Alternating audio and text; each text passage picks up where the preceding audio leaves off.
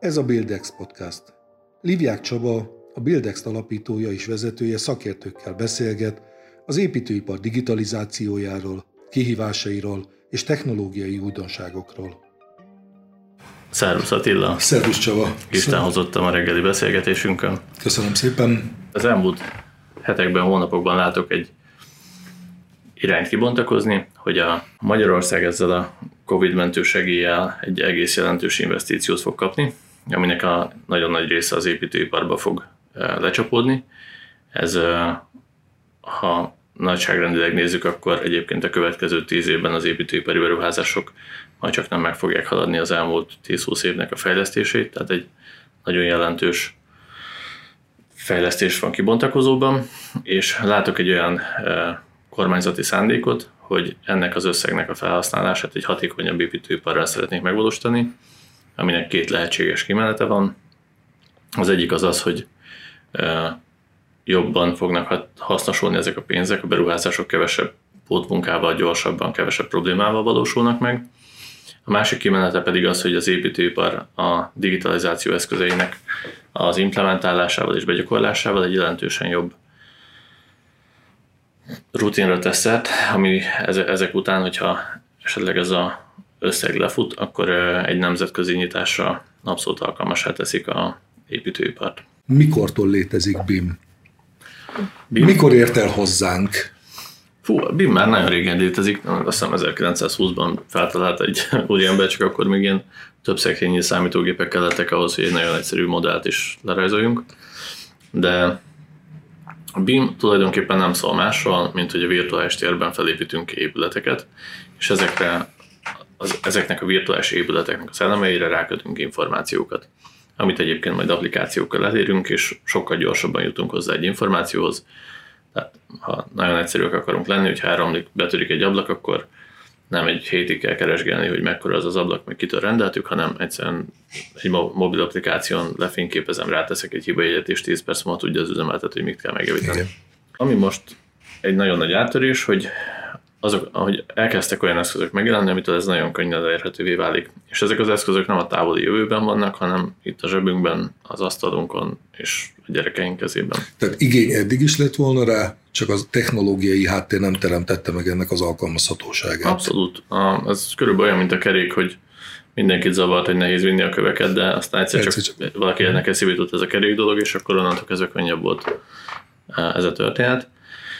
Tehát egyszerűen elkezdődött döbbenetes módon növekedni a, a számítási kapacitás, amit elérünk, erre elkezdtek szoftverek íródni, amik egyre könnyebben használhatóak, és most ezek a változások egyik napról a másikra fognak bekövetkezni.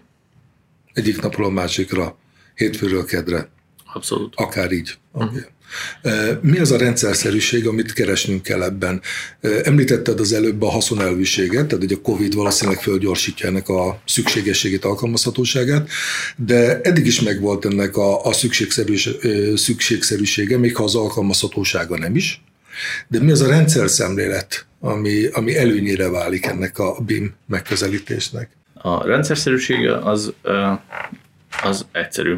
A, a mintázat az, az, hogy lemásoljuk a létesítményeinket, épületeinket, városainkat, országainkat a virtuális térbe, és egyébként most még csak statikus információkat rögzítünk rá, de nem vagyunk attól messze, hogy elkezdjen ez a statikus információ dinamikus információvá válni, magyarán szenzorokkal érzékeljük az épületekben a hőmérsékletet, a fényt, a különböző paramétereket, és egyébként ebbe később beavatkozunk. És ez ilyen, és nem vagyunk messze attól, hogy elkezdenek az eszközénkkel egymással beszélgetni, és ez azt gondoljuk, hogy ez ilyen nagyon távoli jövő, de éppen tegnap előtt éltem meg, hogy a asztalosunk elkezdett fúrni, és a fúrója Bluetooth-on szólt a porszívónak, hogy kezdjen el szívni, és állítólag ez most már tök alap. És pont tegnap láttam egy videót, amiben két kínai srác egy teljesen standard biciklire felrakott, egy elektromos biciklire felrakott egy vezérlést, amit a bicikli önállóan elkezdett menni, tehát hogy hm. teljesen autonóm módon közlekedni, és akkor ebben a pillanatban ugye felmerül a kérdés, hogy a bicikli az eljön, elértünk a munkába, illetve hogy az ajtó, ajtót kinyissa neki a ház. Tehát, hogy viszonylag messzevezető gondolatok jó, vannak. Igen, igen, és az, az a szörnyű az egészben, hogy ezek léteznek, ezek létező technológiák, és nem science fiction filmekbe vagyunk, és nem a NASA-nál, hanem egy kínai egyetemen és a irodánkban az asztalos, tehát hogy ez, ez így viszonylag gyorsan zárul ez a kör. Ugyanis ezek, tényleg ezek a technológiák elkezdenek nagyon gyorsan működővé válni. És uh, azzal, hogy létrehozunk egy, tehát vegyünk egy standard alapesetet, szeretnénk tervezni egy házat. Ilyenkor, és a, tényleg a magyar tervezői társadalmat roppantó becsülöm, és három éve még mi is egy teljesen standard építészről iroda vagyunk, tehát ez nem arról szól, hogy, hogy bárkit is meg kéne ítélnünk, csak egyszerűen van hely a fejlődésre. Három éve mi úgy kezdtünk hozzá egy tervezéshez, hogy egyébként elkezdtünk építeni egy 3D-s modellt, ami már nagyon menő volt, tehát szerintem ilyen előre haladottak voltunk.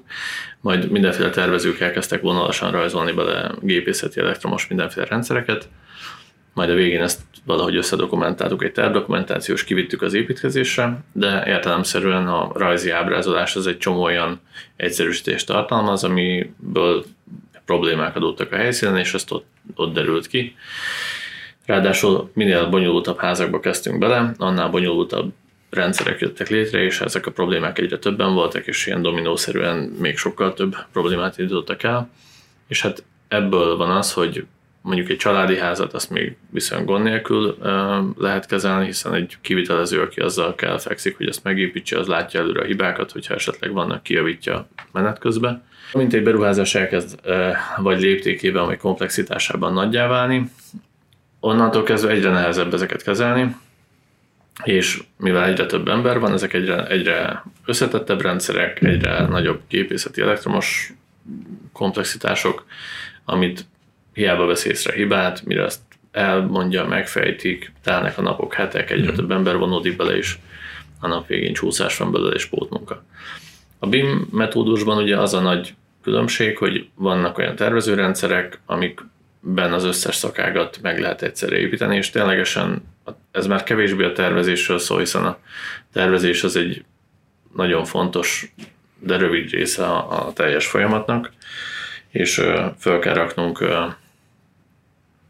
egy tervezési koncepciót, vagy egy épülettömeget, vagy, vagy egy, tehát egy rendszernek a működési sémáját, és utána ami a nagyobb rész, az az, hogy virtuálisan fel kell építenünk egy házat. Tehát a mi irodánkban most kialakult egy divízió, ami a Virtual Construction and Design, ami arról szól, hogy egyébként a tervezési koncepciókat, amit megalkottunk egy hét alatt, utána két-három hónap alatt felépítik az ég 50-60 tervező közreműködésével valós időben a virtuális térbe, és ebből fakad az, hogy amikor ezt megépítjük, ezt, a, ezt az avatárt, vagy mimiket, vagy nem tudom, minek nevezzük, tehát az épületnek a, a leendő virtuális képét, akkor nagyon sok mindenre rájövünk, nagyon sok mindent tudunk specifikálni, felmerül egy csomó probléma, amit megoldunk még a tervezőasztalon, és bizony a tervezőasztalon, amikor egy szelepet, vagy egy, egy csövet, vagy egy kanyart, vagy valamit ki kell cserélni, az sokkal gyorsabban megy, mint a valóságban, tehát hogyha egy kivitelező kivonul oda egy legyártott idommal, és bepróbálja, és nem működik, és utána haza kell vinni, és csinálni másikat, és ezt eldobnia, és izé,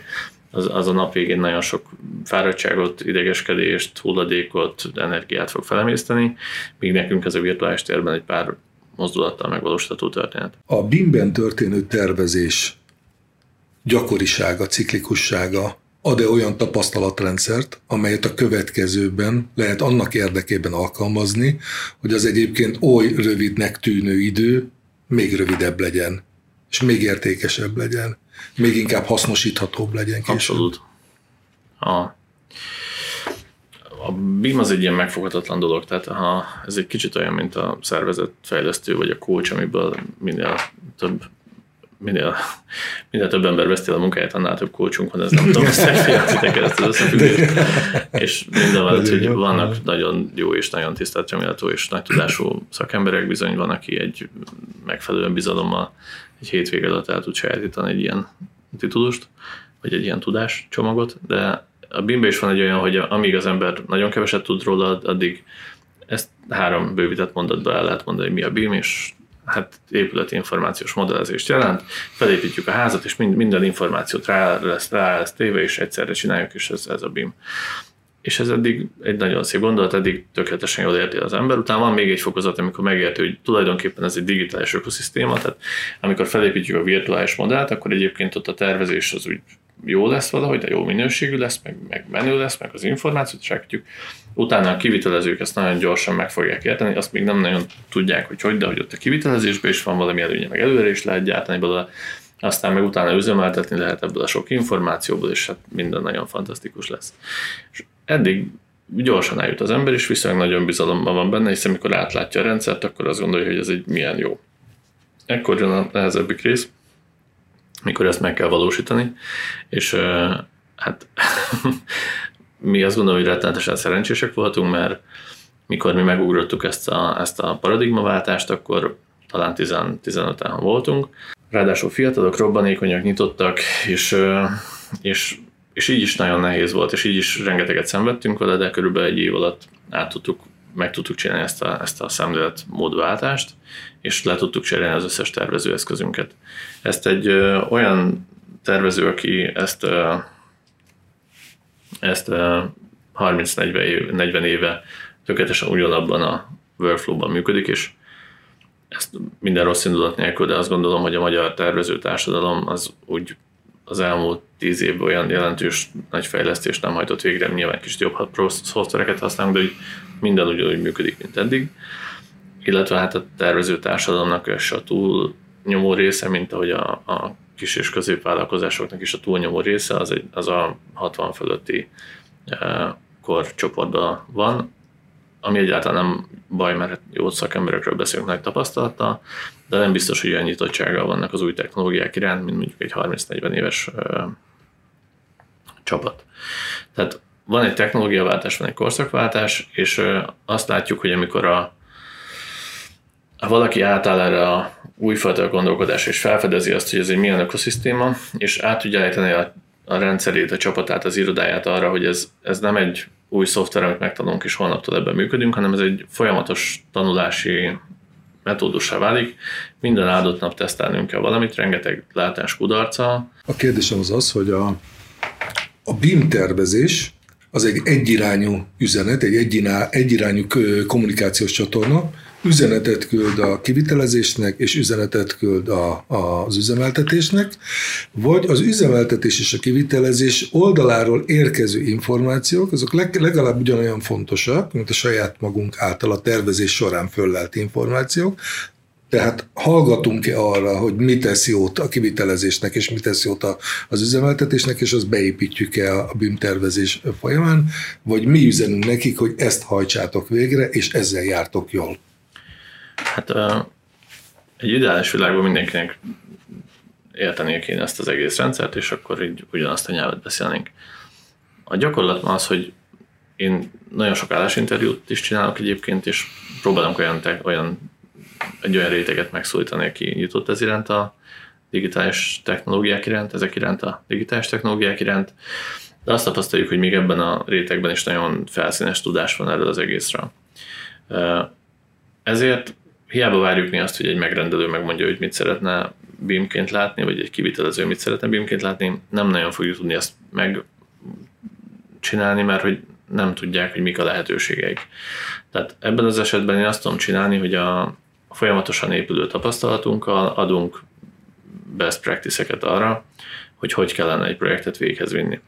Logikusan ugye az lenne, az, érde, az lenne a racionális gondolat, hogy a, megnézzük, hogy az üzemeltetésnél milyen információkat akarunk használni ebből a modellből, és úgy építjük fel az a kezdetektől ezt a modellt, hogy egyébként mire a végére érünk, ezeket az információkat tartalmazzák. Tehát amikor kész lesz egy megtervezett, majd kivitelezett épületünk, akkor benne legyen az az információ tömeg, amire rá lehet tenni egy facility management szoftvert, és kiszolgálja az üzemeltetők igényét.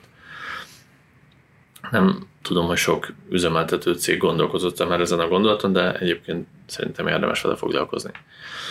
De ha szűkebb szegmensekre szeleteljük ezt az életutat, ami a tervezés, kivitelezés, üzemeltetésen keresztül fut, akkor azt látjuk, hogy ha csak a szimplán a tervezést nézzük meg, és ebben azt gondolom, hogy már egy egész jó gyakorlatunk van, ott azáltal, hogy a épület virtuális másolatában célapplikációkkal nagyon könnyen tudunk megjegyzéseket tenni, tehát nagyon könnyen tudunk kommunikálni a tervezők között.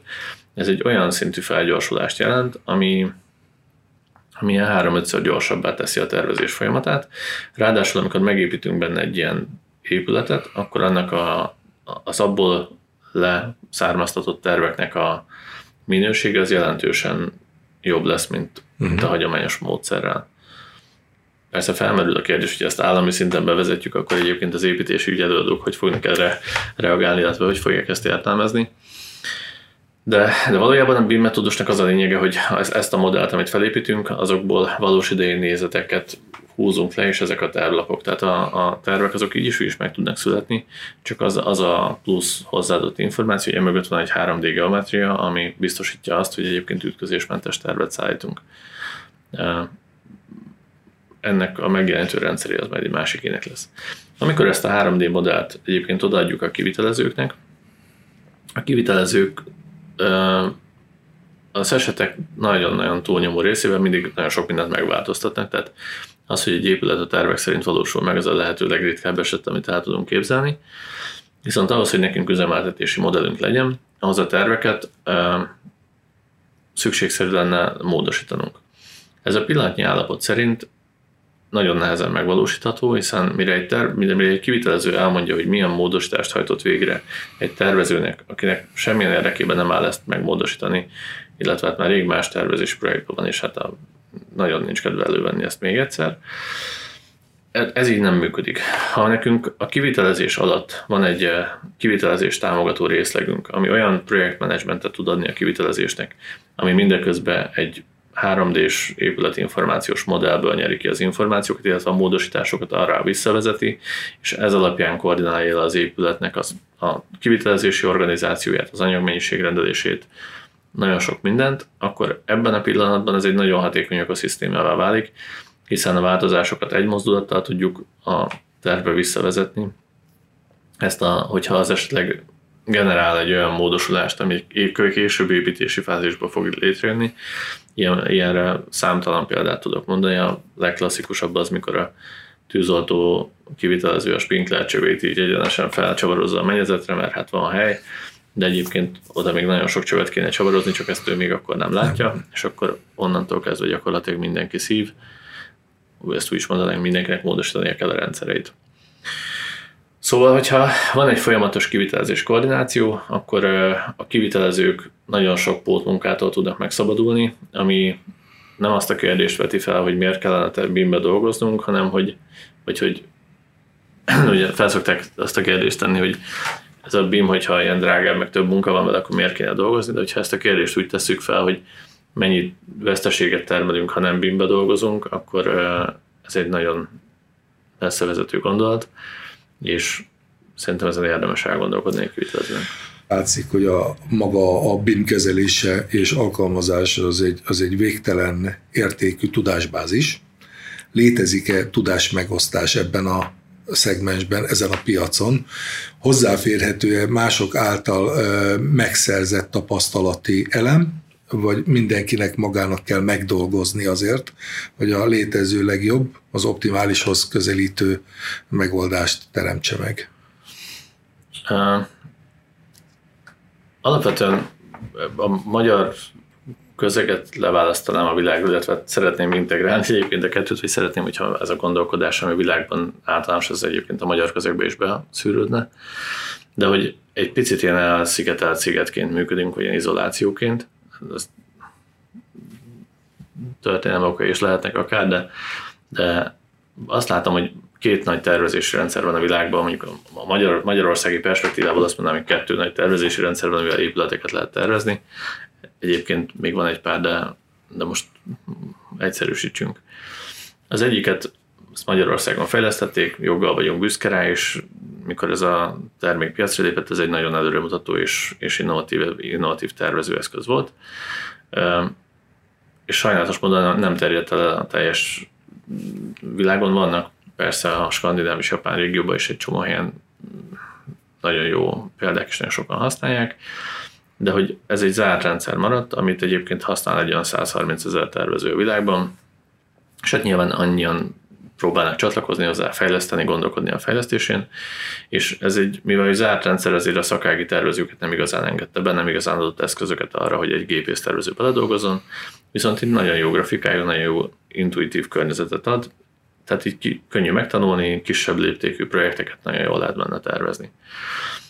Viszont van egy másik tervezőrendszer, ami nagyságrendek pont 10 annyi felhasználót, több mint 1 millió 300 ezer ember vagy tervezőt tervező dolgozik ezen az eszközön. Ez, ez a tízszer olyan lépték, az körülbelül úgy tudnám hasonlítani, mint hogyha Balatonon lenne egy vitorlásunk, mondjuk egy nagyobb bacska, meg egy tengerjáróhajó, mert egyik 10 méter, a másik meg 100. És ráadásul ezt, ezt a nagyobbik tervezőeszközt, ezt egy viszonylag nyílt forráskóddal látták el, magyarán hagytak nyitva rajta olyan csatlakozó felületeket, ahova uh-huh. lehet kül- külső alkalmazásokat fejleszteni. Pont a minap találkoztam egy céggel, aki most nagyon örült, mert egy 70 ezer 70 ezer tervező töltötte le az ő kiegészítő applikációját, és csatolta rá erre, erre a nagy rendszerre, és hát, tulajdonképpen ez majdnem, hogy több, mint az összes másik tervezőprogramnak a felhasználótábora, és egyébként a kollégáim azt mondják, hogy ez nem egy jó termék, de ez egy másik topik. BIM-ről beszélgettünk idáig. Alkalmazhatóság, gyakorlati használhatósága, értékteremtése, hosszú távú értéknövelése. Van-e Magyarországon olyan BIM tervezés alapján BIM struktúrában létrejött, kivitelezett létesítmény, amelyet már üzemeltetnek is, amelynek a tapasztalatait meg tudod velünk osztani? Hát ahhoz, hogy létesítményt megtervezzenek, felépítsenek, majd üzemeltessék, azért egy jó pár év kell, és gyakorlatilag ez a technológia még nincs ennyi idős Magyarországon. Külföldön nyilván van. Azt tudom mondani, hogy olyan projektünk, amit BIM-ben terveztünk, és flottó végigment, és kiment a kivitelezésbe, olyan van. Minek utána egy olyan két-három éve egész gördülékeny projekteket hozunk létre és ezen a ponton hogy megemlíteném, hogy amikor ez, ez a technológia váltáson átestünk, előtte, előtte hogy is mondjam, csak egy egész jól tudtunk házakat tervezni, majd elkezdtük a hagyományos rendszerrel implementálni a BIM-et, amin jól megnehezítette és elbonyolította és jó sok pótmunkát okozott, vagy tehát nagyon sok munkát fektettünk bele, viszont nem hozta azt az eredményt, amire ezt érdemes lett volna. Ezért azt tapasztaltuk, hogy a hagyományos módszerrel megtervezett nagy komplexitású épületek, azok nagyon sok energiabefektetéssel egy igen szerény hozzáadott értéket teremtenek. Ráadásul azokból a modellekből üzemeltetést csinálni, vagy kivitelezés koordinációt, az egy ember próbáló feladat. Tehát, hogy még nagy szaktudással is. Mikor technológiát váltottunk, akkor arra lettünk figyelmesek, hogy jelentősen kevesebb emberrel is egész jó és gyors terveket hozunk létre, és olyan megdöbbentő élményeim vannak, amik azt gondolom, hogy kevés építésznek adatnak meg, hogy mikor péntek este látom, hogy kocintanak a kollégák, és tudom, hogy következő héten van egy leadásuk, és az emberben egy jó tulajdonosként ilyenkor elindul egy folyamat, hogy azért ezt azért most akkor ezt rendet kell csinálni, és hátra még nagyon intelligensen és jókedélyel megkérdezni egyébként miért van az, hogy leadás előtt ők elkezdenek borozni, és így boldogan közik, hogy hát mert kész vannak, csak hát most kinyomtatják meg a terveket, jövő héten általánőrzik, de hogy tulajdonképpen így kész van, tehát hogy fel is tudnák tölteni, és még van egy hetünk a leadásban. Tehát nekem tehát, hogy hallottam olyan irodákról, ahol egyébként így feltöltenek RAR fájlokat, amik még nem a terveket tartalmazzák, vagy nem megnyithatóak, és mire a megrendelő rájön, hogy a szállítás, amit kapott, az nem megnyitható, addigra egyébként befejezik a tervet, és akkor itt tud létrejönni egy szállítás. Na most ehhez képest az, hogy egy héttel hamarabb kész van, az merőben szokatlan ebben a szegmensben. És azt teszem észre, hogy, hogy az utóbbi egy-két évben egyre több ilyenünk van, és egyre kényelmesebbek, komfortosabbak a, a tervszállításaink.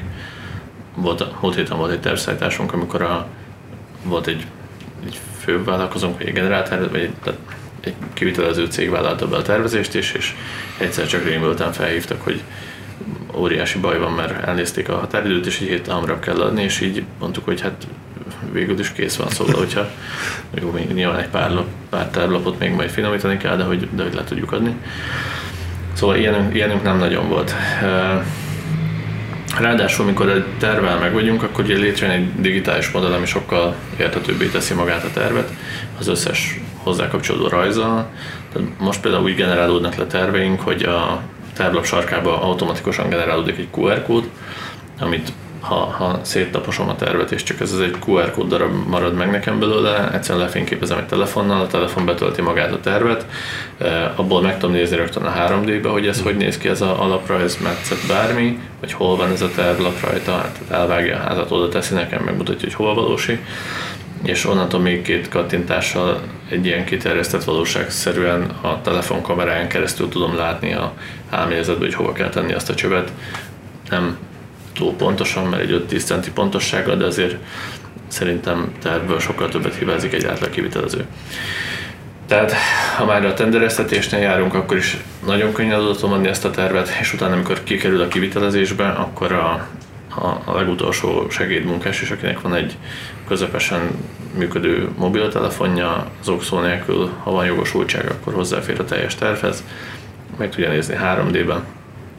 És ezek, ezek most nem ilyen újdonságok, hanem hogy egy éve így mennek ki a terveink, és hát azok a visszajelzéseink vannak, hogy a megrendelőink hamarabb értik meg, hogy mi az, amit ők kaptak tervként. Nem akkor szembesülnek vele, amikor megépítették, és akkor jönnek rá, hogy nem is ilyet akartak, hanem sokkal előtte, tehát van egy ilyen a koncepcióalkotásban is nagyon sokat segít. A kivitelezőknek nem kell elmagyarázni, hogy hogy néz ki egy kazánbekötés, mert, mert egyszerűen látja a telefonja, hogy hova kell tenni a csövét, és akkor úgy jelentősen könnyebben érti meg, mint hogyha mindezt három különböző rajzból kéne összegondolnia.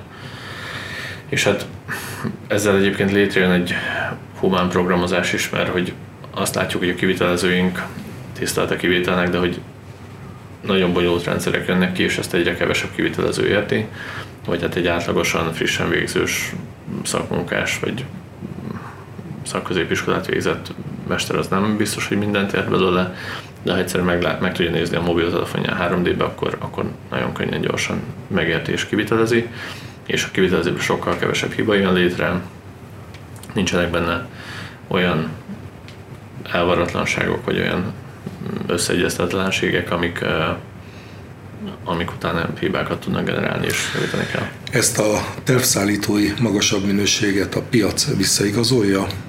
Igény van rá? Meg... Hát igény van rá. A piac az minek utána, tehát hogy van egy ilyen rossz hiszeműség a piacon, mert hogy mindenki azt mondja, hogy tud BIM-et csinálni, és igazából senki nem tudja megmondani, mi az a BIM, vagy nagyon kevesen, és tehát azzal, az, azzal szembesülök, hogy van egy, van egy külföldi multinacionális megrendelői réteg, aki abszolút tisztában van vele, hogy mi ez, és annak is mondjuk a német vagy az amerikai fejlesztési központja. Ide jön egy mérnök, elmondja, hogy ő mit szeretne, és és a ajánlatadó cégek közül egy pár érti, hogy miről beszél. És a többiek meg azt hallják, hogy hát valami jó bonyolult 3D modellt kell csinálni, és nagy boldogan belevágnak, és a nap végén ezen biztos, hogy sikerül nekik. És valójában nem is feltétlenül mindenkinek sikerülhet, hiszen ez olyan, a BIM-et úgy kell elképzelni meg az ehhez kapcsolódó szoftverkörnyezetet, mint hogyha egy, egy űrhajója lenne valakinek. Tehát most ha maradjunk a hajós példánál, nyilván egy kis, nem tudom, motorcsónakot ezt egy ember el tud vezetni, jön, megy vele, el tud vinni tíz ember. De hogyha el kell vinni ezer embert, és egy tengerjáró hajója van az embernek, akkor ott egy nagyon komoly csapat kell, aki ért a radarokhoz, az előrelátáshoz, a rendszerek programozásához. Egyszerűen, hogy ahhoz, hogy beindítsunk egy rendszert, ahhoz kell egyfajta szaktudás. El kell kezdeni fékezni sokkal a part előtt, tehát hogy van, vannak ilyen sajátosságai, amit meg kell tudnia. Most egy BIM rendszernél is ahhoz, hogy jól működjön egy BIM rendszer, automatizmusokat kell felépíteni benne, szakági tervezőket kell összekoordinálni, Beszélni kell arra, hogy milyen információs struktúrába akarunk föltenni rá információkat, milyen mélységben, milyen paraméterekkel, hogy nevezzük el, milyen standardek szerint, a jogosultsági rendszert hogy alakítjuk ki, hogy ki mit csinálhat egy modellbe, ki milyen riasztást kapjon, hogyha az ő modelljébe valaki belenyúlt vagy bele, belehatolt. Tehát, hogy van egy nagyon speciális tudás, amit nagyon kevesen tudnak szerintem jó minőségben csinálni az országban, és Egyébként be kell tudni építeni olyan automatizmusokat, amik ez, amit ez, ezen a rendszeren folyamatosan ellenőrzik, hogy ez ténylegesen így van-e csinálva. Mert hiába írom én le, hogy milyen klasszifikációval, milyen információmélységgel, hogy kell egy modellt tervezni, ha elkezd benne dolgozni 60 tervező, azt manuálisan ellenőrizni, mindenki jó helyre rakta el a dolgát, azt majd csak nem, hogy lehetetlen. De ha van egy scriptem, ami ami egyenként leellenőrzi, hogy ki van-e töltve benne a megfelelő információ, minden elemhez hozzá van adva az a paraméter, és, és ezt lefuttatja egy perc alatt, akkor jó, persze arra is kell egy ember, aki ezt megírja, meg utána lefuttatja a rendszeren, meg utána, hogyha valami hibákat észrevesz, azt értelmezi és végrehajtatja, kijavítatja. De hogy ezek olyan speciális tudások, amit egy 3-5-8 fős tervezőiroda egyszerűen nem engedhet meg magának, mm. mert, hogy, mert hogy ez egy nyilván bérezésben is egy speciális eset, és, és tudásban is egy olyan, olyan, olyan szűk tudás, amit, amit, amit nem tud kihasználni egy kis iroda. Tehát uh, innentől kezdve felmerül a kérdés, hogy egyébként létrejönnek mérnöki szolgáltatóközpontok, akik ezt a speciális tudást tudják adni egy kis irodának, hiszen a dolgok nagy részét ezt el tudja végezni egy iroda, viszont ezeket a specialitásokat nem tudja megcsinálni. Ha van egy megrendelő, aki az épület információs modelljét megtervezteti így, de rá akar kötni egy olyan felhő alapú tudásmegosztó környezetet, amitől egyébként a kivitelezés hatékonyá válik. Ez nem egy magától értetődő folyamat. Ott a, a peremfeltételrendszert megalkotni, amivel ez a két szoftver fog egymással kommunikálni, az is egy tök speciális tudás. Ha egyszer kialakítottuk, akkor egyébként utána már lehet az összes többi projekten is átvinni, de, de ez nyilván minek utána mi ezt így viszonylag elsőként csinálunk, nagyon sok kutatómunka kellett hozzá, aki meg most kezdő a piacon, az annak meg tehát lesz vele feladata. A, szeretnénk még a gyakorlatias oldalára visszatérni ennek a kérdésnek, hogy a piaci szereplők közül, mint megrendelők közül két markáns csoport különíthető el. Az egyik az állam, ha szabad így fogalmazni, a másik a magánfejlesztők, magánbefektetők tábora, csoportja. Melyik oldalról érkezik erősebb, határozottabb igény arra nézve, hogy minél hamarabb életet leheljenek ebben a, ebbe a bimbe? A, minek utána a magán, tehát kicsit bontanám, de nyilván van egy magán és egy állami szép szektor, ez kérdéses, viszont a magánszektorban is van egy külföldi tulajdon, meg, meg egy magyar tulajdonú. És ez azért érdekes, mert a, ez a technológia a világon sokkal elterjedtebb, mint Magyarországon, vagy szerintem egy 3-5 évvel előttünk jár mondjuk egy Ázsia, vagy egy Ausztrália, vagy a skandináv régió. Ezért van egy olyan jelenség, hogyha egy multinacionális cég Magyarországra, akkor keresi ezt a technológiát, és egész jól tudja, hogy mit szeretne ebből elérni. Vannak rá próbálkozásai, és nyilvánvalóan tudja, hogy ha így épít fel egy modellt, akkor ez a nap végén 20%-kal kevesebből fog megépülni, és utána majd még fog még egy 30%-nyi működési költséget megtakarítani a teljes életútján, tehát elemi érdekében áll, hogy ezzel dolgozzon. Mert hogy tudja, hogy rengeteget veszít, ha nem ezzel dolgozik. Illetve van a magyar ö, fejlesztői réteg, aki ennek csak ezt a felszínét tudja, hogy valamit kéne csinálni, amit BIM-nek hívnak, mert ez most olyan trendi, de hogy valójában nincsenek rá gyakorlati tapasztalata, és úgy igazából nem is biztos, hogy szeretne rá túl nagy erőforrást alokálni, hiszen nem tudja, hogy ez hogy térül meg. Na tehát Magyarországon még azt is magyarázni kell, hogy miért kell ezt csinálni, azt is, hogy hogy lehet, és hogyha ezzel meggyőztünk egy megrendőt, akkor utána kipróbálja úgy, hogy ne kelljen lehetőleg többet fizetni rá, és akkor utána, hogyha sikerül, akkor tehát egy kicsit nehézkes a történet. Nyilvánvalóan, hogyha ezt egy külföldi megrendelő, ott az egyetlen problémánk az, hogy bizonyítani tudjuk azt, hogy mi ezt értjük, amit mond, és meg tudjuk így csinálni. Amivel az a nehéz, hogy ezt, ezt nehéz bizonyítani, és amikor megversenyeztetek több céget, akkor ezt nem minden esetben ellenőrzik le, így olyanok is tudnak Igen. projekthez jutni, akik nem feltétlenül fogják tudni ezt megcsinálni, vagy nem olyan minőségben. És van az állami szektor, ahol ahol az igény abszolút megvan rá. Tehát, hogy azt gondolom, hogy azt mindenki érzékeli, az állami projektek, amik jellemzően nagy projektek és nagy komplexitások, ezért egyébként nagyon sok többletköltség van rá, de hogy a statisztikák azt mutatják, hogy az állami projektek túlnyomó részénél legalább duplájába kerül a ház, mint mikor nekiálltak megtervezni, és ez nyilván egy elképesztő probléma. Viszont amit én tapasztalok, az az, hogy a állami vezetők részéről egy olyan fajta nyitottság és olyan fajta felkészültség van, amire én megmondom őszintén rácsodálkoztam, tehát van a magyar államigazgatással szemben egy ilyen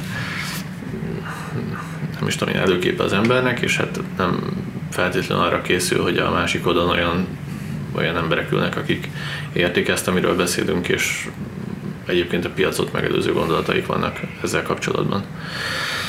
és hát mostanában belefutottam egy-két ilyen beszélgetésbe, és ebből fakadt ugye a felvetésnek a, a vagy a bevezetőnek a előszava, hogy, hogy van egy olyan nagyon határozott állami szándék, hogy a tervezést egy jobb, jóval hatékonyabb működési hatásfokra bírják, és ennek eszköze tud lenni a BIM, hiszen hogyha ebben a metódusban építünk meg egy házat, akkor jelentősen hatékonyabban fog terveződni, a kivitelezésénél sokkal kevesebb probléma van, csúszás, pótmunka, illetve hogyha mindezt egy épület információs modellbe visszavezettük, akkor egyébként az üzemeltetés is jobban fog működni.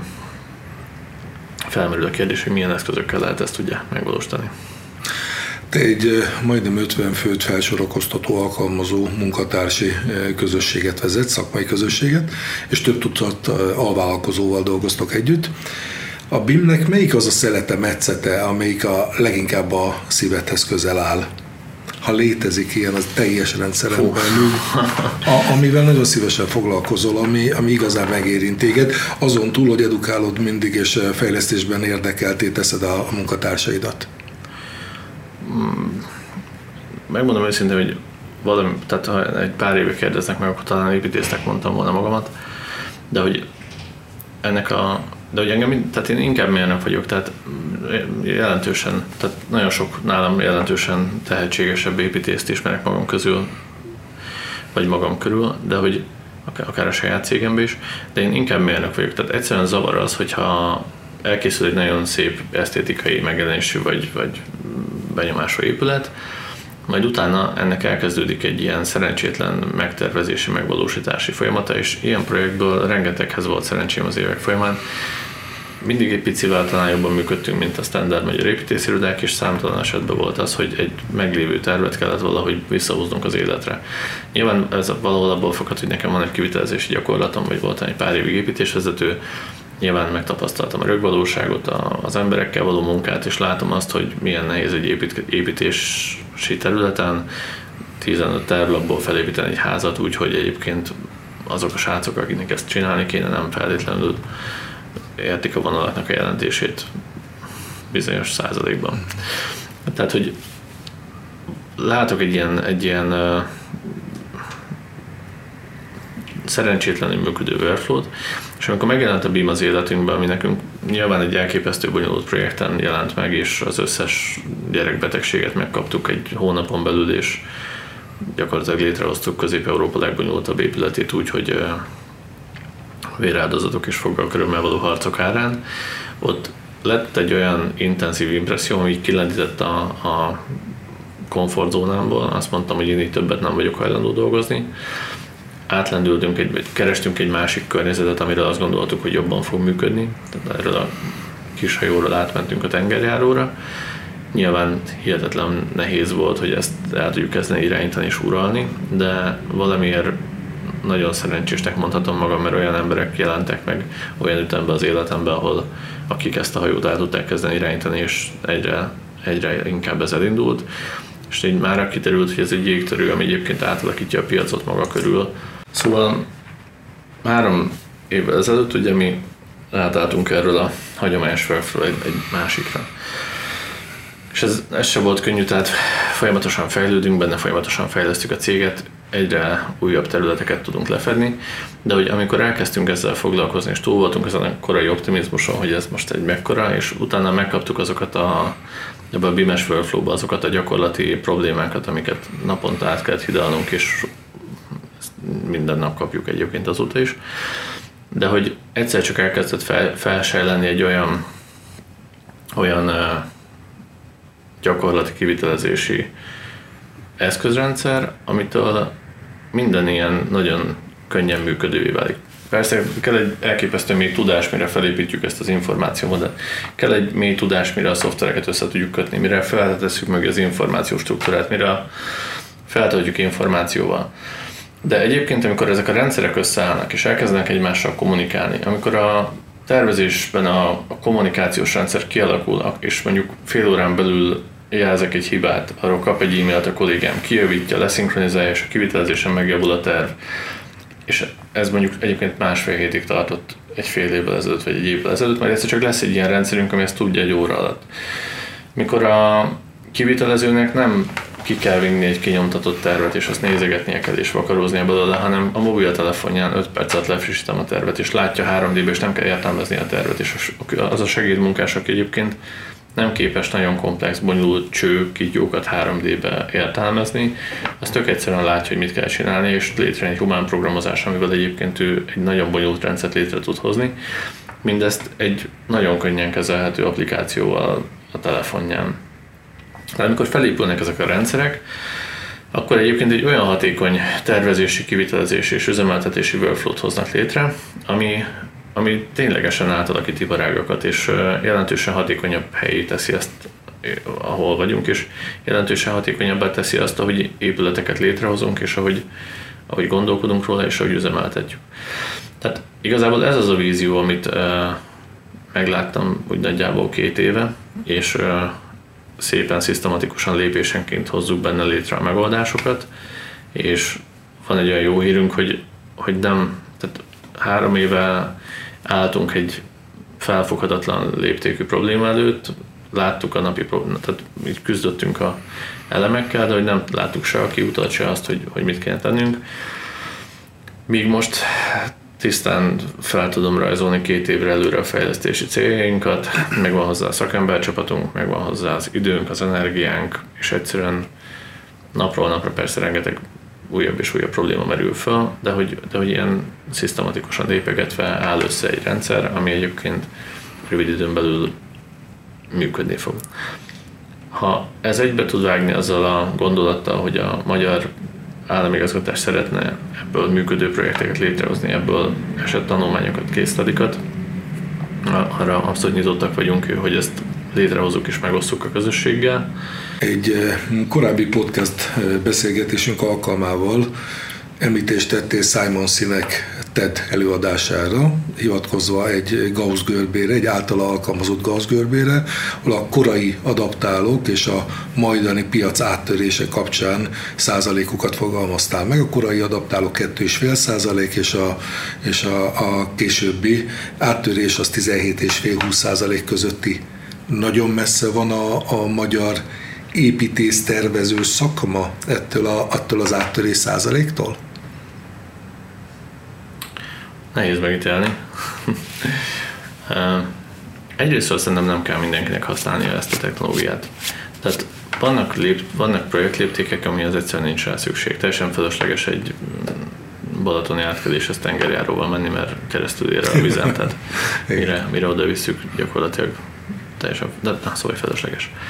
Azt gondolom, hogy a nagy projekteknél kellene um, bevezetni és használni ezt a technológiát, hiszen ott elképesztően nagy hozzáadott értéket tud létrehozni. És nyilván, ahogy terjed, ahogy gyakorlattá válik, úgy be tud szivárogni a kisebb léptékű projektek közé is. A magyarországi piaci penetrációját ennek a technológiának úgy tudom elképzelni, hogy először 4-5 iroda fogja ezt jó minőségben használni, akik, hogyha meg tudják ennek osztani a tapasztalatait a környezetükkel, nagy az Isten tudnak képezni szakembereket, akár duális képzésbe, vagy gyakorlati képzésbe, akiket nem láncolnak magukhoz, hanem esetleg mondjuk szét tudnak terjedni a, a piacon, akkor gyakorlatilag így fog ez átmenni. Nyilván nem egyik napról a másikra fog menni, lehet, hogy ez egy 5-10 éves folyamat, de, de, de elkezdődik, van hozzá egy állami szándék is, hogy ezt támogassa ezt a, ennek a folyamatnak a kialakulását. És szerintem ahhoz, hogy létrejöjjenek az első, első pilot projektek, ahhoz nagyon közel vagyunk.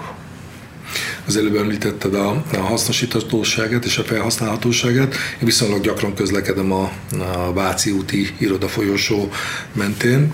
Azokat az épületeket, létesítményeket látva triviális, hogy mennyire jó jönne nekik a, az üzemeltetés során jellemző, hogy a, az irodaházak létrehozásánál a, a, lenne leginkább alkalmazható a, a BIM struktúra egészen, vagy vannak más mm, létesítmények, amelyek fejlesztése során ez szintén értékes lenne? Azt gondolom, hogy minél komplexebb egy rendszer, annál nagyobb szükség van, vagy annál nagyobb értéket tud termelni, hogyha BIM-be üzemeltetjük. És az irodaházak azok bár roppant elegánsak és nagyon sokan dolgoznak bennük, de nem egy bonyolult nem olyan nagyon bonyolult épületek. Szerintem ez a technológia... És most már, és most már ő is akkor De milyen fülünk van? De fülünk az jó. Az, jó, más egybetűs is jó belőlünk, de a fülünk az Ezt kifejezetten egy hogy fog működni ez a... De lehet, hogy kéne egy ilyen töltőt venni hozzá, és akkor... Igen, egy ilyen... Ezért... Na, hát akkor térjünk át podcastra, okay, ilyen aha, aha. benne vagyunk. Most nem előtetném ezt a videót. A... Szóval minél bonyolultabb egy épület, annál nagyobb hasznot tud hajtani egy üzemeltetési rendszer, annál nagyobb károkat tud megelőzni egy üzemeltetési rendszer, annál gyorsabbá tudja tenni a, a javításokat. És uh, én pillanatnyilag azt látom, hogy a, a modern gyárakban, laboratóriumokban, adatközpontokban, tehát a, a, a tényleg bonyolult létesítményeknél fog az elsősorban, vagy, vagy, vagy ott, ott kapja meg a legnagyobb támogatást, tehát ott nyilván a maintenance is egy, egy magasabb szinten van, vagy az ott lévő szakembereknek nagyobb a felelőssége, nagyobb a szakmai tudása, és hamarabb be fogják látni, hogy erre szükség van.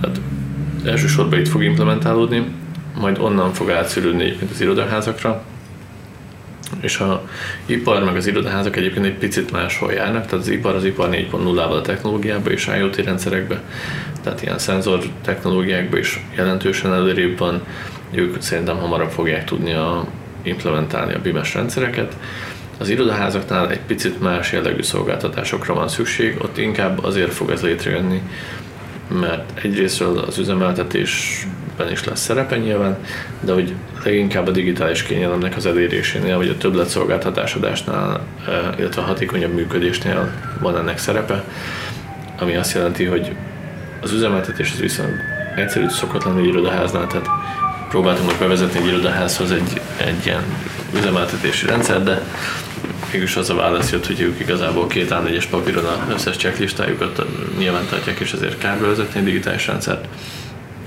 Viszont ott már érdekessé válik, hogy a gépeiknek a távoli elérése, a rendszeréknek a távoli működtetésénél már nagyon nagy szükségük lenne rá, illetve amikor a bérlők vagy a irodaházban dolgozóknak a beeresztési rendszerét, a irodahasználati szokásainak a vizsgálatát, a biztonságát, a sok minden mást szabályozni lehet, vagy kell ezzel a rendszerrel, arra viszont ismét roppan nyitottak, hiszen az irodaház is a nap végén egy termék, amit el kell adni a bérlőknek, és nyilván, hogyha egy bérlő nagyobb digitális kényelmet ad, illetve nagyobb komfortot, biztonságot, akkor, akkor hamarabb fog egy irodaházat választani.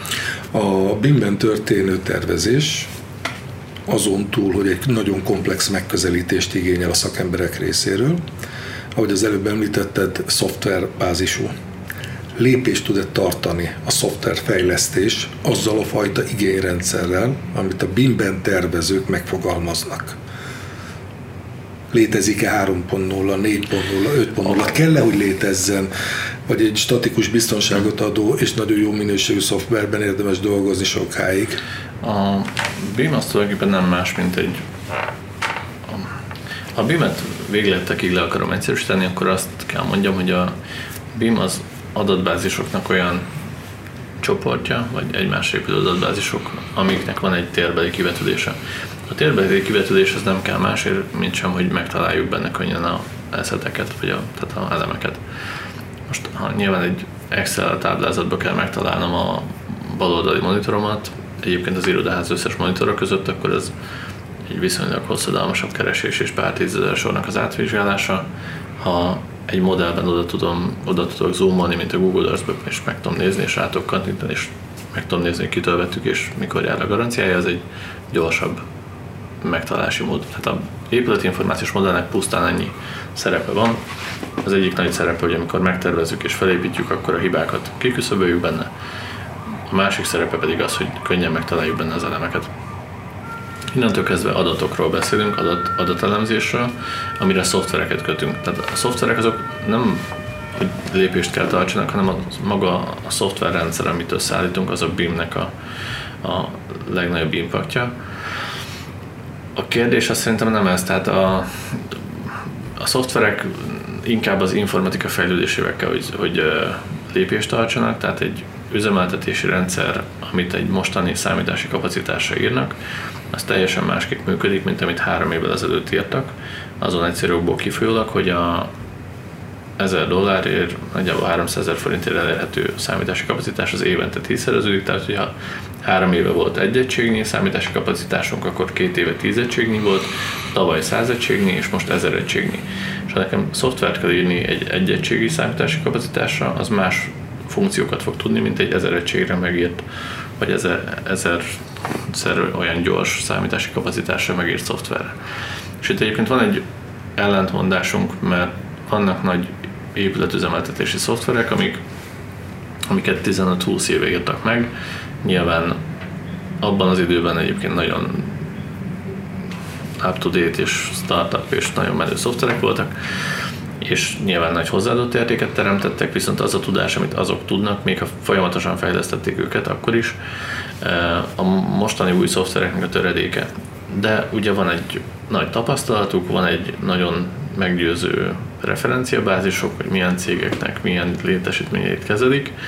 Egyébként úgy, hogy egy mai szoftverrel jelentősen hatékonyabban tudnánk csinálni, csak annak a szoftvernek meg még nincsen ilyen referenciája. Tehát van egy ellentmondásunk.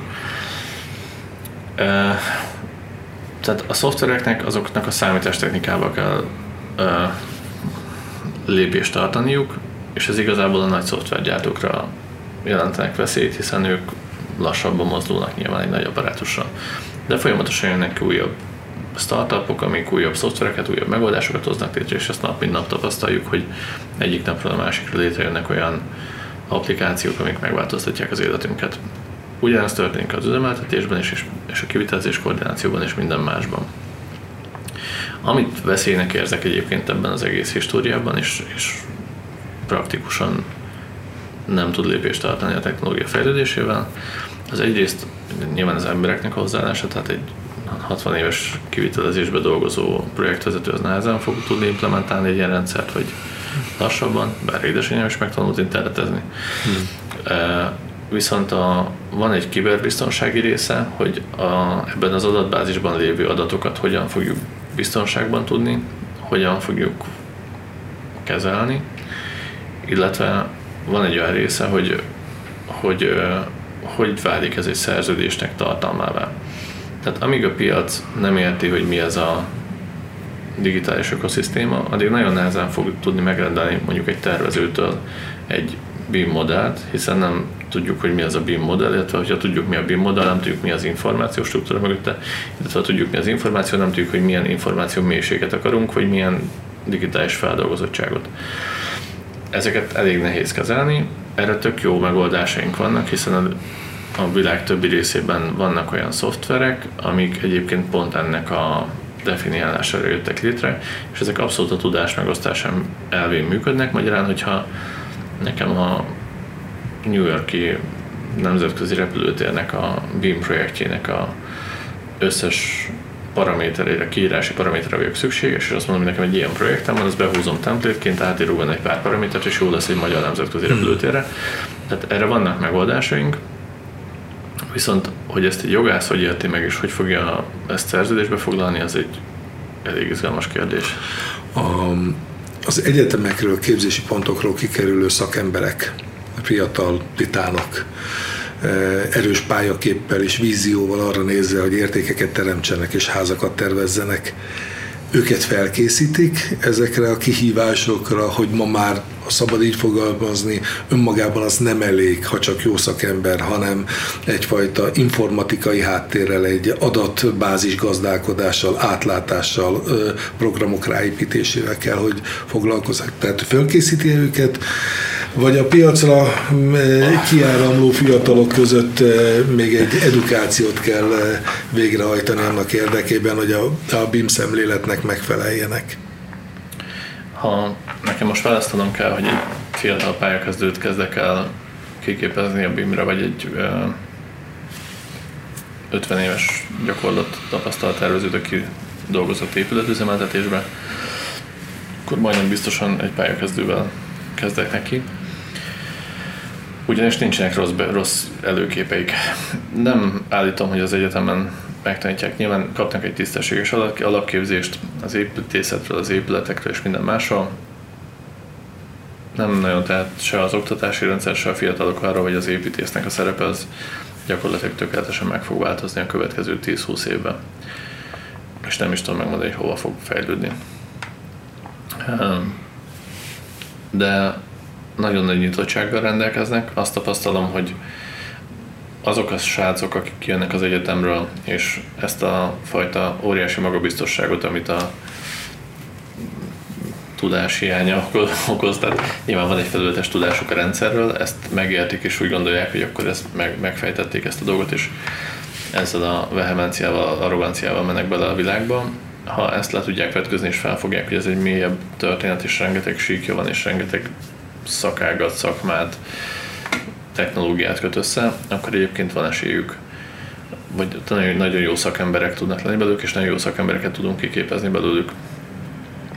És mindig bántják az oktatási rendszert, különös tekintettel, mi ugye a magyar oktatási rendszert halljuk, hogy mindenki bírálja, de hogy olyan rettenetesen komplexé vált a, az, ez, a virtuális építés vagy digitális építőipar, amire nem lehet felkészíteni egy egyetemen embereket, mert hogy, mert hogy 80-100 különböző szoftverrendszerben speciális paraméterekkel elképesztő bonyolult dolgokat lehet csinálni, a generatív tervezéstől a, a parametrikus tervezésen át a nagyon sok mindenig. Új paradigmaváltó megoldások jönnek a drón technológiával, a térérzékeléssel, a automatizált tervezés, nagyon sok mindenne. És én azt látom, hogy az oktatási rendszernek úgy lenne szerencsés átalakulna, hogy lenne egy alaptudás, amit egy egyetem megad. Nem is feltétlenül kell, hogy sokáig csinálja ezt, mert igazából olyan tudásokat oktatnak sok esetben, aminek aztán már nem biztos, hogy hasznát veszik a fiatalok. De amikor megvan egy stabil alaptudásuk, akkor utána célszerű lenne kihelyezni őket olyan cégekhez, ahol, ahol megvan a specifikus igény a tudásra, mert hiába van nekem egy facility managementben jártas fiatal, akit kiképeztek az egyetemen, ha egyébként nekem egy ipari környezetben IoT rendszereket kell csinálnom, ő meg irodaházra van kiképezve. Teljesen más tudás kell hozzá. Holott az alapok ugyanazok, csak hogy minden más teljesen más. Tehát célszerű lenne alapképzésben részesíteni embereket, minél hamarabb kiengedni őket a valóságba, vagy párhuzamos képzést csinálni nekik, és ott adni meg egy olyan specifikus tudást, amire egyébként a piaci szereplőknek szüksége van. Tehát ebben látok egy nagy fejlesztési lehetőséget, illetve az oktatás átalakulása is egy érdekes kérdés. Most ugye látjuk azt, hogy a koronavírus kapcsán a nagyon mindenki átér digitális oktatásra. És egyébként látva a Y generációt egy teljesen másik hozzáállást igényel, mint annak idején mi igényeltünk. Tehát, hogy mi is mást igényeltünk volna, de ez már teljesen mindegy. De hogy azt látjuk, hogy nem tudnak túl sokáig koncentrálni. Egyébként azok az előadások, amiket megkapunk egy egyetemen egy nagy szakmai felkészültségű, de nem olyan jó előadó tanától, azok egyszerűen nem kötik le a figyelmüket, hiszen arra vannak szocializálódva, hogy a közösségi csatornákon a legkiválóbb előadókkal találkoznak a legkiválóbb területeken, hiszen van tehát naponta több milliárd videót tesznek fel az internetre, és ezek közül van ezer, akit egy nap felkapnak, és nyilván ez az ezer nem véletlenül, tehát valószínűleg valaki nagyon jól led elő, vagy nagyon érdekes, vagy nagyon érdekfeszítő, és ezekből lesznek azok, akik, akikről ők mintát vesznek. Mikor egy gyerek ilyen mintákon nő fel, tehát azokon a, azokon a videókon, amit a YouTube feldob neki első helyre, és ezeket nézi, hozzászokik egy előadói minőséghez, ami érdekes, vicces, figyelemfelkeltő tartalommal teli. Mondjuk ez az optimális eset, mert egyébként megkapják a világ összes szennyét is ugyanazzal a csatornán, de nézzük az előnyös részét, hozzászoknak a minőséghez, ezután beülnek egy egyetemre, ahol ott egy tanár, aki szakmailag kiváló, de mondjuk nem ad elő, elő olyan érdekesen, és még nem 40 percig, vagy nem, nem 6 percig mondja el azt, amit kéne, hanem mondjuk 45 percig, egyszerűen nem fognak reagálni rá, ráadásul az a tudás, amit ott kapnak, az marhára nem up to date, hiszen mire egy tudás bekerül a tananyagba, az egy olyan két-három éves procedúra, majd utána egy-két éven belül kapja meg a diák, mikor második, harmadikos lesz azt, amit tudnia kéne, tehát a, ha, ha mindenki a legfrissebb volt és a legjobbat akarta, akkor is öt év múlva kezdi el tanulni azt, amire ma lenne szükség.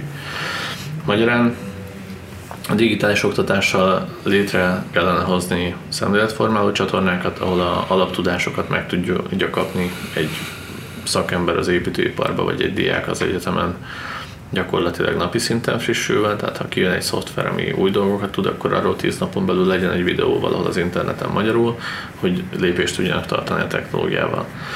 Ez nyilván tehát mondjuk ez a mi közegünkben meg tud valósulni, mert itt vagyunk a versenypiacon egy cégként, tök nyitottak vagyunk a technológiára, mindenki erre ezt figyeli, és hogyha van egy új megoldás, akkor azt egy héten belül belső oktatásba lekezeljük az embereinkbe.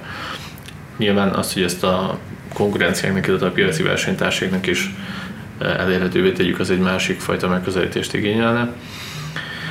De, de azt gondolom, hogy annak a pár cégnek, aki Magyarországon magáével teszi ezt a technológiát, annak nem a magyar piac fogja jelenteni a fő bevételi forrását, vagy a fő lábát, hanem mondjuk remélhetőleg egy külföldi piac.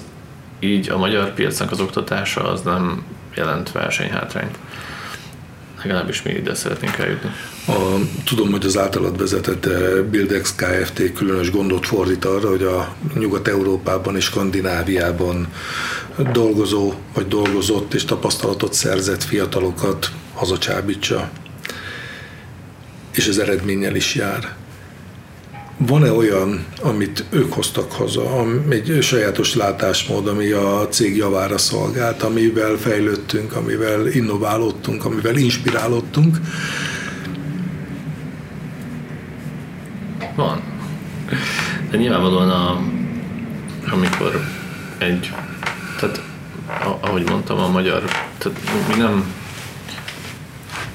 na szóval azt szerettem mondani, hogy a, a Buildex az nem, nem egy feltaláló cég, tehát mi nem fejlesztettünk le egyetlen szoftver sem, nem csináltunk világrengető megoldásokat.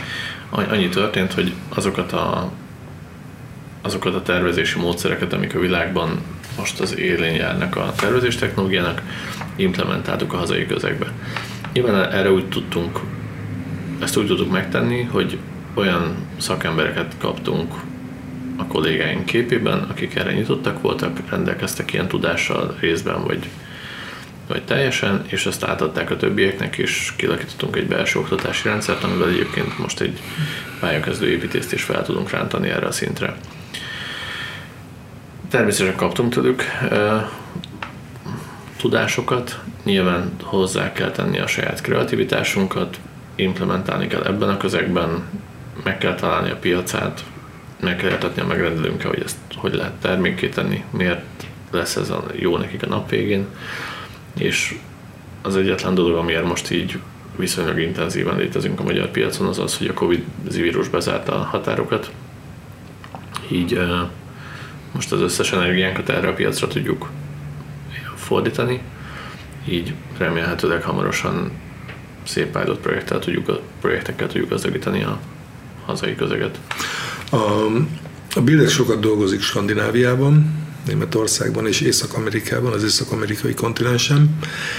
Másabb az elvárásrendszer, értékelik-e azt a, azt a többletet, azt az innovációs hidat, amit kialakított a Bildex, vagy inkább csak egy megbízást hajt végre, valamilyen alvállalkozói munkát teljesít?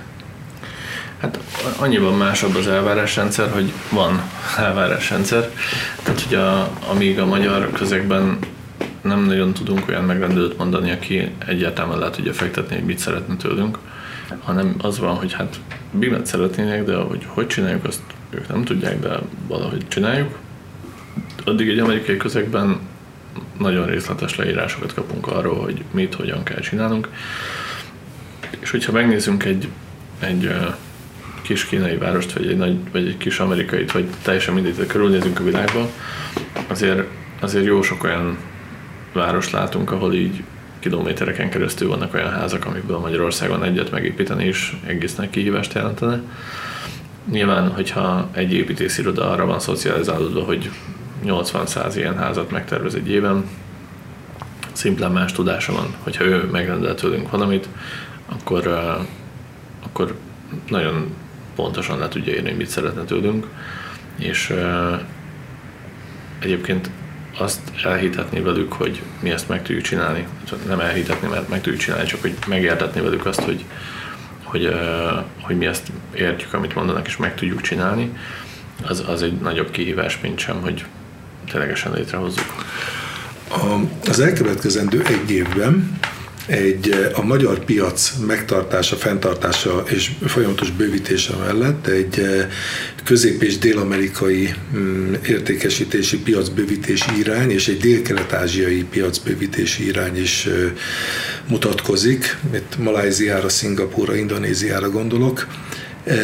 Tudunk-e a piacról, ha szabad így fogalmazni, kellő mennyiségű és értékű munkatársat fölvenni annak érdekében, hogy egy belső fejlesztéssel, edukációval azt a fajta e, feladat töbletet, amit e, ezeken a piacokon kívánunk ellátni, azt meg is tudjuk valósítani.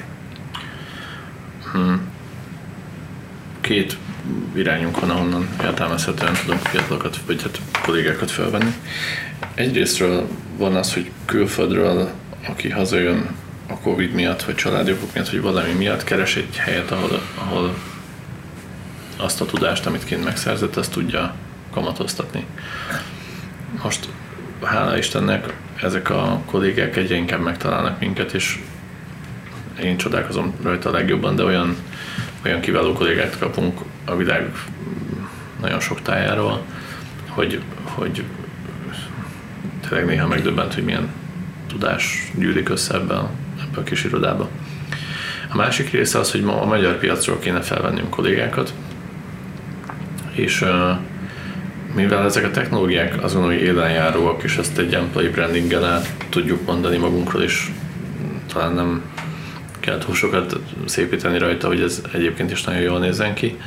Ezért az a tapasztalatunk, hogy a magyar piacról is, a, aki nyitott ezekre a technológiákra és, és fejlődni szeretne, az előbb-utóbb megtalál minket, vagy, vagy valahogyan kapcsolatba kerül velünk, és ezért én azt gondolom, hogy tudunk elég kollégát felvenni, és még azt így elmesélném, hogy tehát ez nem volt mindig így, tehát a, a mi cégünk az öt éve duplázódik, és, és ez öt éve még nem volt annyira valózó ez a cég, tehát körülbelül egy lakásban voltunk, és páran próbáltunk épületeket tervezni, és roppant boldog voltam, hogyha egy új kolléga, aki szakmailag felkészült volt hozzánk szegődött, függetlenül attól, hogy egyébként a digitalizáció érdekelte, vagy nem, vagy, vagy mit csinált.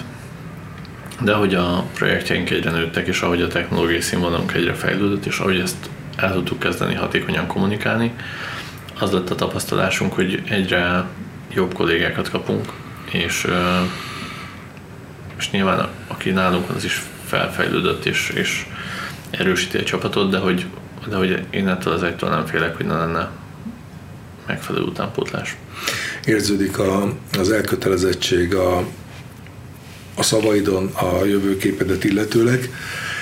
Van-e bárki, aki inspirált téged, aki, hanem is ikonként, de így a, így a fókuszodban vagy, akit nem lekövetni szeretnél, hanem aki által vég, végigvitt folyamatok, üzleti tervek, megvalósulások esetleg neked is adnak megerősítést, továbblépési lehetőséget, kedvet?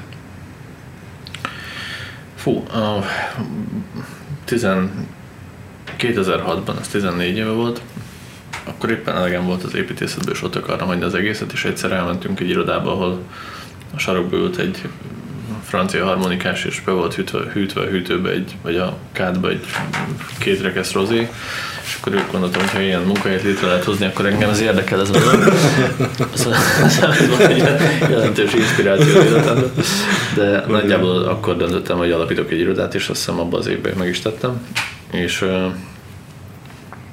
Hát nem tudom, azóta nagyon sok minden változott meg a környezetemben. Különösen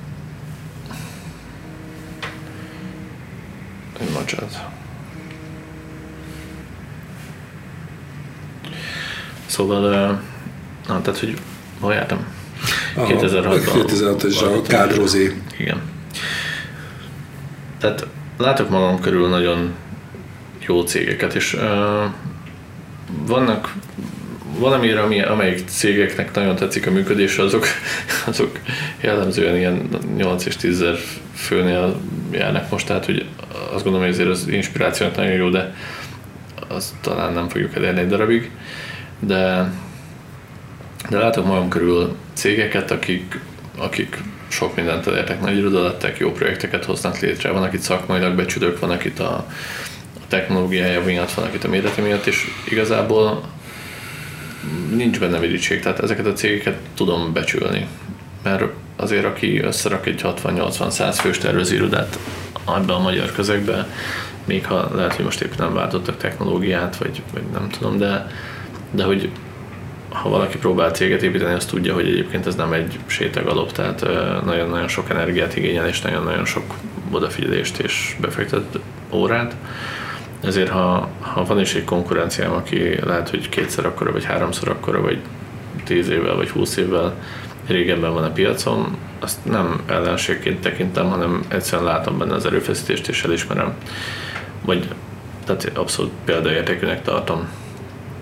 Nyilván mindig nek látok, mindig próbálunk is saját utat járni, ami egy picit más, mint a többieké, de, de, de hogy ilyeneken inspirálódom. A példaértékű, hogy ahogy a Bildex megtartja, akár mondhatom azt is, hogy te megtartod a, az értékes értékalkotó és vízióval bíró munkatársakat, és egyre inkább bővíti a közösséget.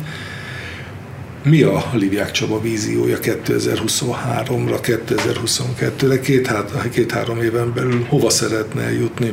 Létszámban szeretne bővülni, piaci ismertséget szeretne bővíteni, értékalkotó munkákat szeretne létrehozni, hivatkozási alapot szeretne lenni, referencia szeretne lenni, viszonyulási pont szeretne lenni sok esetben. Mi az, ami téged inspirál? Hát ö, több frontos a történet.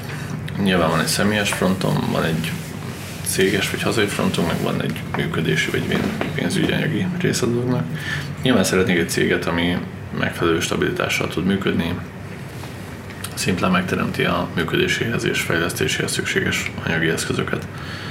Ennek side effektjeként egyébként szeretném, hogyha kompromisszummentes házakat hoznánk létre, és pilot projekteket hívnánk életre. Ez nem feltétlenül kötődik a magyar erőtérhez, nagyon örülnék, hogyha ez külföldön történne, akár a német irodánkon keresztül. A hazai közegben van egy olyan nem is tudom, célkitűzésem, hogy ezt a tudást, amivel mi bírunk, ezt valamilyen módon szétszórjuk, vagy részévé tegyük a magyar tervezési kultúrának.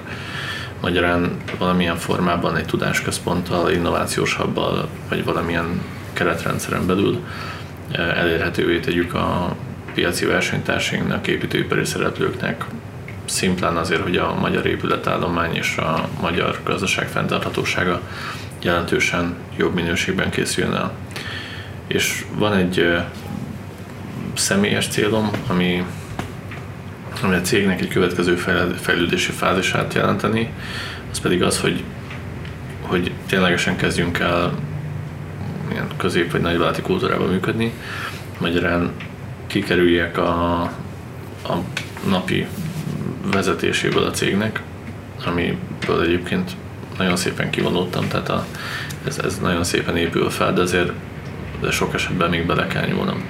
Tehát, hogyha fel tudom építeni úgy a céget, hogy minden területnek meg legyen a felelős vezetője, aki saját hatáskörébe dönteni tud az ő területéről, és erről nekem egy beszámolóban időközönként beszámoljon, az egy rettenetesen jó történet lenne.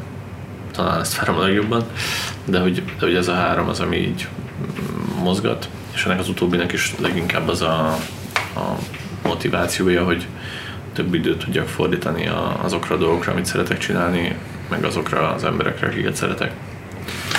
Végezetül van-e a közeljövőben olyan szakmai fórum, ahol te vagy a munkatársaid a Bildex Kft. nevében a fenntarthatóság keretrendszerében a BIM-ről, vagy akár a Bildex által alkalmazott technikáról, technológiáról prezentációt, előadást tart? Hát ebben a pillanatban ezt nem tudom megmondani. Jövő, jövő héten tudok egy rendezvényt, de azt hiszem arról még nem számolhatok be.